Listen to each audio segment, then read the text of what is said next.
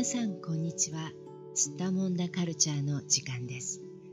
このポッドキャストでは世界や日本で起きている出来事についてオンラインマガジンやニュースの記事を紹介しながらおしゃべりします。スッタモン出している社会や文化私たち自身について思いついたことを気楽に話しますので皆さんもどうぞ気楽に聞いてください。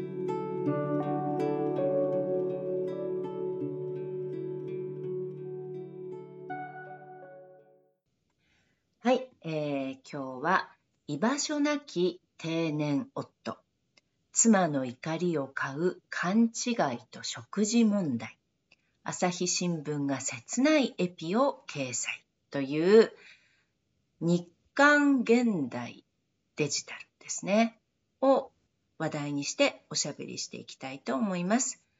それでは今日も東京の小雪さんどうぞよろしくお願いします。はい、お願いします。はい、この記事なんですけれども、どういう話かというと、この定年退職した後の男性の、まあ、過ごし方と夫婦間のね、はい、問題を取り上げているっていうことですよね。はい。はい。で、この冒頭の部分をちょっと見てみますと、定年後、まあ、仕事を辞めた後ね、リリタイアした後、定年後、自宅でゆっくりしたいと、まあそういうふうに思っている男性には、ショッキングな、はい、まあ、データかもしれない。っていうふうに書いてあって、で、あの、5月の21日、朝日新聞の一面に出た記事が話題になっているんですが、妻の意見として、週に3回は夫に外に出てほしいっていうね、話があったっていう、うん、そういう記事なんだよね。で、これをもとにして、あの、連載されてる記事、この定年クライシス、居場所はどこにっていう、うん、まあ、まあ、これがね、あの連載されて記事になってるっていうのもまたね、ああ、そうなんだって思いますが、で、まあ、これ連載にどうもなってると、朝日新聞でね。うん、うんでまあ定年退職した後に夫婦がまあ、どういうふうに生活をしていったらいいのかっていうねそういうこう問題に対してまあ考えてみようっていうテーマなんだと思いますが、うん、どうもその夫婦間でね気持ちのすれ違いっていうのがあるんじゃないかっていうそういう話ですよね。はい。うん、でこれ読んでみてどうでしたか？エピソードがあると思いますが小雪さん、はい、読んでああなるほどって思ったところはありますか？はい。あのー、ああなるほどって思ったのは、うん、それまでずっと仕事に行って、あのー、日中いない夫いなかった夫が、うん、いきなりずっと1週間家に居続けたら、うん、まあ妻は嫌だろうなっていうのは思いました。うん大大変だろうなって思いました。うん、これ、うん、何がじゃあ大変だと思いましたか？小雪さんの意見としては。はい、あのこのエピソードに出てくる人たちを、まあ、ちょっと想像すると、うん、多分夫は家事家事はしないと思うんですよ。うんでご飯まだ？とか、うん。うん、ただこうなんていうんですか？のんびりして全然動かず家の仕事はせずご飯まだ、みたいな感じでいるんじゃないかと思ったんですね。そうすると奥さんはなんかこう全部自分が家の仕事をやらなければならないし何もしないでのんびりしている人がご飯はまだかっていうもう本当にもうイラッとしますよねきっと。うんなんで？なんで私だけみたいな。うんうんうん。うん、これ多分そのまあ定年退職するまでの生活スタイルっていうね、うん、ところがすごく違っていたりするとねお互いの生活スタイルを想像してあげることができないっていうのはまず一つあるかもしれないですよね。はい。うん、だから例えば、あの、まあ、主にっていうことになっちゃうんだろうけど、まあ、例えば男性が、ずっとね、20代の時からこの定年する60歳とか65歳に、ね、なるまで基本的にずっと仕事のことを考えて、うん、毎日朝8時にね、まあ、会社に着いてねそこから夜の6時とか7時とかまでね仕事をしていたっていう生活を続けていたとすると、はい、多分そのお家のことっていうのはもしパートナーの方が専業主婦としてお家のことを全部やってくれていたとするならば、はい、あの自分がそうやって働いている時間に、うん、専業主婦であるパートナーが一体どんなふうにこう生活をねその居心地のいいライフスタイルっていうかねその生活自分もまあそういうふうにご飯を作ってもらったりとかね綺麗なワイシャツを着せてもらったりとかしてたわけですよね。でも、うん、一体どうしてそういうふうに生活が整っていたのかを多分想像することができないんだね。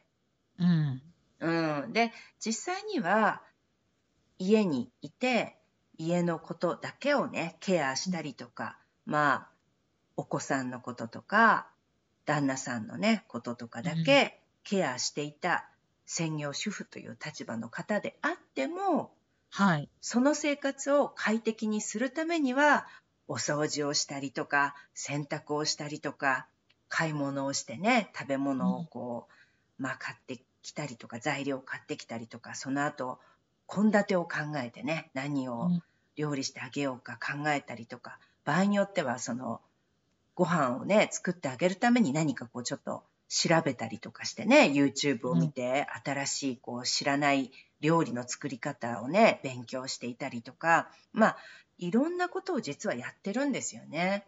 うん、うん、で考えるとあっという間に一日の時間なんてね過ぎてしまって意外とこう忙しいっていうことがねあるのかもしれない。だけど、まあ、外で会社の中で仕事をしている人にとってはねこのパートナーが家でどんなに忙しく実はしているかってことはイメージできないとすると、うん、自分のあの定年退職した後の生活だけを一人でイメージするとああ仕事なくなったからじゃあ今度は今まで忙しかった分家でのんびりゆっくりしたいなっていうふうにね思うってことは、うん、まあ想像できますよね。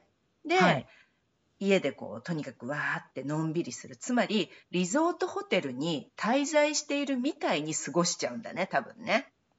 ああそうでしょうね。おそらく。ね、だってリラックスして、うん、あ今まで全然バケーションとか取れなかったし、ね、長い休暇でのんびりするってこともできなかったから、仕事が終わって定年退職したら、家でのんびり好きな本を読んで、好きなテレビを見て、映画をね、見に行ったりして、うん、のんびりこう、悠々自適にというかね、うん、心地いいね、自分のこう、イメージする心地いい生活をしたいなって思うから、つまり、リゾートホテルに滞在しているように振る舞っちゃうんだね、多分ね。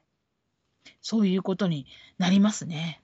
で、そうなったら、その生活を維持するために、毎日タスクをこうこなしていた。まあ、掃除したり洗濯したりって実は忙しい人が、うん、彼女のそのパートナーの生活っていうのは全く変わらないからね結局日常生活だから、そうするとその仕事を辞めて家でリラックスしてる人はガラッと変わるんだけどもう一人の人はずっと同じなんだよね、うん、働きっぱなしってことになるんだよね。そうですねでそこにその、うん、お客さんみたいな人が、ね、ホテルのお客さんみたいな人が来ちゃうんですもんね。来ちゃうんだもんね。だからそうすると、うん、あのまるであのホテルで働いてる従業員みたいになっちゃうね。このパートナーの女性の方がね、多分ね。うん、で掃除したいんだけどああの205号室のお客さん外にも出ないしおお部屋お掃除しなくちゃいけないんだけどベッドメイキングもしなきゃいけないんだけどまだお部屋にいらっしゃるわみたいなそんなことになるもんね、多分ね。で、ねやりにくいしね。う。うんん。で、やりにくいってことになって、イライラするっていう、そういうことになっちゃうんだね。うん。うねん。え。うん。なんか、あの、その定年退職をした、あの、夫は、うんあのお家でのんびりするっていうのそんなに長く続けられなくて、なんかやることがななくなっちゃうっていうか、あののんびりはし,、うんしたみたけど、うんうんなんかもうやることなくて困っちゃったってなる人もいいるみたいなんですよね。なるほどね。うん。でそうすると奥さんが例えばスポーツクラブとかに通ったりしてるとうん。なんか俺も一緒にやりたいなとかいう感じでうんうん。おっしゃるらしいんですよ。なるほど。ついなんかつついてくるらしいんですね奥さんが うん出かけるうん。ところに。なるほど。それが奥さんはまたその自分の世界をなんか、あうんなんていうんですか？自由な世界があったはずなのにそこにまたついてこられるとちょっと邪魔な感じっていうのもあってうん。なんか一緒に出かけるのをこう嫌って言ったりすることもあるらしいんですよね。なるほどうん。で、そうすると、男性の方は傷ついちゃうね。そ傷ついちゃうんだ。えー、なんで、ね、カップルなのに一緒に、僕と一緒にいたくないの？って思っちゃうね。うそううん。そうなんだからその辺も違いますよね。うん。一緒にいいてあの、せっかくあの一緒にいられるようになったんだから一緒にいようよって思うその、夫と、うん、いやいやいや今までもバラバラだったんだからバラバラのままやりましょうよっていう妻と。うんうんうん。ん。なるほどね。まあこれ、まあこれ面白い問題でもあるんだけど、一概にね、この性別の違いっていうことでも片付けられないと思うんだけど、ただ、うんやっぱりどのぐらい、あの、相手の立場で考えられるかとかね、そうん。の相手の持っている世界を大事にしてあげられるかっていうね、そういう部分でもあるのかもしれないけどね。うん。うん。ねううん。ん、まあでも難しいですよね。その一緒に何でもやりたいのかって言われると、その、うんまあこれ本当にねちょっと難しい。性格の問題とかもねいろいろあるからね。あの、うん。本当にケースバイケースだとは思うんですけどただあのやっぱり自分があんまり遠慮しない立場の人っていうのはうん。あんまり気にしないよね多分ね。誰と一緒にいてもこういつも自分らしく振る舞える人はいいんだけどうん。気を使っちゃう立場の人だとね。うんあの違いますよね多分ね。自分はどうしてもこう誰かと一緒にいるとその誰かの方にサービスしちゃったり気を使っちゃうから、うん。リラックス実はできないっていう人もいるものね。そうですよね。ううん。んでそうなるとうん。あのもし女性の方がねそういう性格の方だったりするとなんかうん。ずっと一緒にいられると実はリラックスできない。気を使っちゃうからね。うんうん、だから一人になりたいっていう気持ちがね実はあるかもしれないですよね。そうなんですよね。うん。やっぱり一緒にいたらうん、なんかこうちょっと何かしなきゃいけないのかなみたいなうん。気持ちになりなるかもしれないですよね。うん、まあそれね、なんか。う、ん、ご飯作ってあげなきゃとかね。うん、お茶入れ入れてあげようかなとかね。うん、うん、そうね、やっぱりお世話をするっていうことに慣れてしまっていると、うん、ちょっとこう、誰かと一緒にいると、その誰かをケアしてあげないきゃいけないってね、ケアしなくちゃいけないって自動的に思っちゃう人もね、性格ではやっぱりね、いますよね、きっとね。ううん。ん、そうするとこう人と一緒にいる以上ねパートナーの方が自分と一緒にいると逆にパートナーの方にこう気を使ってねケアしてあげなくちゃって思うから、全然自分はリラックスできないっていうね、うん。ことがうん。あるのかもしれないしね。ねえそうですね。ううん。んあとこれ例えば共働きのケースだったらどうなると思いますか小雪さん。例えば男性もね女性も、まあ同性でもねもちろん同じだと思うんですがそのはい。2人のカップルで2人の人が同じように働いていてそれぞれにそれぞれの世界でね活躍していてで例えば60歳65歳ってなった時にお互いが仕事を辞めたってなったら、これはどういうことが起きると思いますか、うん、ん。まあカップルの関係にもよね関係にもよるかもしれませんけど、うん、あの今まで割と一緒にいるチャンスがそんなになないですよね、日常的には。うんそれ忙しくやってるって。で、あと家事の分担ももしかしたらうまくやっていたのであれば、うん。あの2人がやあの辞めてお仕事辞めて一つのおお家にいるようになったとしても意外とうまくいったりするかなと思ったりうんします。あの家事の分担ももちろんできてねそのうん。夫の方もちゃんと洗濯とか掃除とかご飯を作るとかできて、うん。うん。で、それぞれにこう、なんていうんですかね、世界があってみたいな状態だったら、うん。はい。うまくいかないケースがもしあるとしたら、どういう問題が起こると思いますか？共働きのケースだったら。うまくいかないケースだったらどうだろう？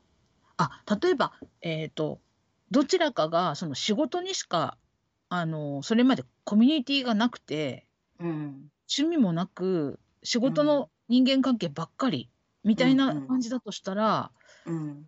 それを失ったらもうなんか他にないですもんね。そうなってくると、うん。相手に依存するとかになってくるとうまくいかない。うん、うん。そうね。うん。まあそうすると、あの、仕事だけやって来てしまって、まあ、専業主婦だった方のね、うん、パートナーに依存してしまうっていうのと同じケースがねやっぱり共働きのケースでも起こるかもしれないってことですね。うん、そうですそうです。だから、うん、働いている間に、いかにそのパートナーとの関係をうまく作っていくかとか、うんうん、あとは仕事以外の自分のせいなんていうんですかね居場所っていうんですか、うん、コミュニを増やしておくかって大切なのかななんて。うんうん。うん。そうね。やっぱり人間同士ですからね、結局ね。うん、お互いにやっぱりあまりにも相手に依存してしまうと、どういう関係でもやっぱりうまくいかないかもしれないね。うん、そうですよね。うん。うん、ね。だからまあ、精神的なね、ことだけにフォーカスしても、やっぱりお互いにどこかこう自分だけで自立して楽しく過ごせる時間とか、まあ、他のコミュニティとかがあったらね、うん、それも楽しめるし、あとはそのパートナーとの時間も楽しめるしっていうふうにね、こう両方振り分けることができるんだろうけど、まあ、片方がゼロでね、100%依存みたいになっちゃうとちょっと難しいね、うん、ケースとしてはね。そうですね。この記事の中にも、あの、うん。それまでずっとこう妻に任せっきりだった家事をうん。3ヶ月ぐらいかけて妻に教わって、夫もできるようになってほしいですって書いてありましたね。うん。なんかあの、もしも、この家事の分担ですよね。日々のね、タスクみたいなものを、それまでね、定年するまでに、半分ずつにね、こう、まあ分担していなかったとしたら、やっぱり生活スタイルが変わった時に見直すべきですよね、きっとね。はい。そうですね。うん、私の周囲のあの夫婦でも、これが結構うまくいかなくて、うん、奥さんが、あのー、愚痴を言っているっていうのを聞いたことありますね。うん。多分こ、これは大きいんじゃないのかな。その、だって、不公平だって思っちゃうもんね、きっとね。ずっと、あの、相手の仕事がすごくこう忙しかった時には、それをサポートしてあげなくちゃって思うから、あの、大変だったけど頑張って全部やってたっていうね、もう、もう片方のパートナーの方が能力的に例えば高かったとかね、オーガナイズする能力がすごく高くって、だから必然的にこう全部やってしまってたっていう人が、うん、まあでももし相手に時間ができたらって考えたら、うん、やっぱり分担してほしいって思うでしょうね。そうなんです。結構ね、小さいことでもやってくれないんですよね。あのって言うんですよね。例えば、うんと電気がつかなくなったから、電気を取り替えるとか、うんうん、なんかそんなことやってくれればいいし難しいことでもないじゃないですか。うんうん、でもあれ電気が切れてるよみたいなこと言うらしいんですね。うんあなたやってよみたいな。うんうん、できるでしょそれぐらいならっていうふうにこうイラッとなりますよね。うんうんなるほどね。なんかこう、2つぐらいこう心理的な要素がありそうですよね。こう1つは、自分より相手の方ができるって思っちゃってるってこと？多分その今までやってくれてたわけだから、自分は、まあビギナーですよね。初心者。だから、こうゼロから勉強してやらなくちゃいけないから、自分がやったら時間がかかるし、まあ手間がかかるし、自分にとってもストレスになるけど、でも相手はもうエキスパートになってるわけだから、うん、そのっていうところでやっぱり頼ってしまう。相手の方がどうせできるんだしっていうこうちょっと甘えというかね、うん、できる人にやっぱり任せたくなっちゃうっていうね。そういう気持ちもあるだろうし。あとは今までやってきてなかったから面倒くさいっていうのも、もう一つあるよね多分ね。ありますよね。やりたくない、面倒くさい。できればこう今まで通りやらないまま来たんだから、これからもやらないまま済ませたいっていうね。まあ都合のいい考えだけど、でも人間だからやっぱりね、楽したいからね、みんなね。そうですね。うん。うん、だからまあできれば楽な方がいい。面倒くさいことはできるだけやりたくないっていうね。うん。うん、どっちかっていうと自分が楽しいことをしたいとかね、のんびりしたいとか、本読みたいとかね、そういうことになる。ね。うんうんうんうん。うんまあね難しいけど、結局話し合ったりとかしながらねやっていくしかないんでしょうね感情的にならないでね。うん。そうですね。うん、ね本当に、うん、せっかくねお仕事終わって辞めて第二の人生で楽しくやろうっていう時になんかこういうなんて言うんですかね。悲しい現実がこうあると辛いですね。うん、なかなかその気持ちの持ち方を変えるってねあの年を取れば取るほど実際難しくなるのは確かだからね。こう、まあ、脳がやっぱりね 執着するようになるからね。こう自分のやり方とかね今までこうだったからとかね新しいことやりたくないとかねなりやすいので、まあ、そこをこう柔軟に保つって結構キー、ね、鍵になってくるのかなっていう気はしますよね。はい。うん。えー、まあ難しいかもしれないけどね。でもできればやっぱりね、せっかくあの、健康でね、生きていられるのであれば、うん、できるだけその時間お互いにね、楽しみたいですよね。はい、そうです。うん、そのためには結局ね、やっぱりあの、ある程度お互いに話し合ったりしながらね、平和的にね、うん、解決していかなきゃいけない問題っていうのはあるんだね、やっぱりね。ね。これ、あれでしょうね、きっと日本だけの問題でもないんでしょうね。いややっぱりね、どこの国の方でもあると思いますよ。そういう。ね、うん。やっぱりカップルって何十年もね、あの一緒にいるわけだけどライフスタイルがある程度お互いにできてくるとそれがこうね、60歳とか65歳になった時にガラッと変わるって結構大きいことですからね。やっぱりこう、クライシスって書いてあるけど確かにそうですよね。だから、そこでまたこう新しいカップルの在り方とかね生活の在り方っていうのを考え直すっていうのはやっぱり一人で考えられることじゃないよね。うん、うん。だからこうそこはちゃんと結婚する時と同じぐらい向き合ってどうしたいとかね、うん、やっぱり平和にねこうハッピーな気持ちで変えていかないと、うん、なかなかうまくいかないでしょうね。ね、あの定年をする本当に10年ぐらい前から考え始めるといいんでしょうねそしたら。なかなかでもね結構その時にならないと人間やらないもんだもんね。うん、うん。理想はねそうですよね。理想はこうちょっとずつね、定年してから急に変えるのは大変だから、まあ50代とかのうちからねちょっとずつじゃあ、あと何年で定年したとしたら一緒にこういうふうにしたいねとかねあるいは、まあ、こういうところは別々にしたままやりたいよねとか話し合っておくっていうのもねいいかもしれないね、確かにね。はいね。うん。まあでもいろんな形がありますからね。あの、うん、世間一般っていうことにとらわれないで、皆さんが自分たちでね、あの、居心地がいいと思う、ハッピーだなって思えるように仕向けていくっていうのがこう何より大事ですよね、きっとね。うんうん、はい。はい。まあじゃあ、小雪さんの理想は？私の理想、意外と今でも理想的です。おお、はい、いいですね。で、もうそれぞれの人がやりたいことをそれぞれやって、別にこう干渉し合ったりもせず、うんうん、はい。はい。で、あと家事も、あの、どっちかが、あの、やった方がいいと思ったらやるっていうスタイルなんです。おすごいですね。はい、それででもね、うまくこうバランスが取れるんだったらすごいですよ。まあそうですね。はい。うん、あの完璧を求めていないからだと思いますよ。まあそれもね大事な、うん、大事なキーワードだよね。うん、完璧を求めないっていうのもね。うん。うん、はい。確かにいいと思います。はい、はい、じゃあ今日はね、あのちょっと先の将来定年退職した後のカップルの過ごし方というテーマでおしゃべりしてみました。今日もどうもありがとうございました。はい、ありがとうございました。世界のどこかで聞いてくださった皆さん、ありがとうございました。それではまた。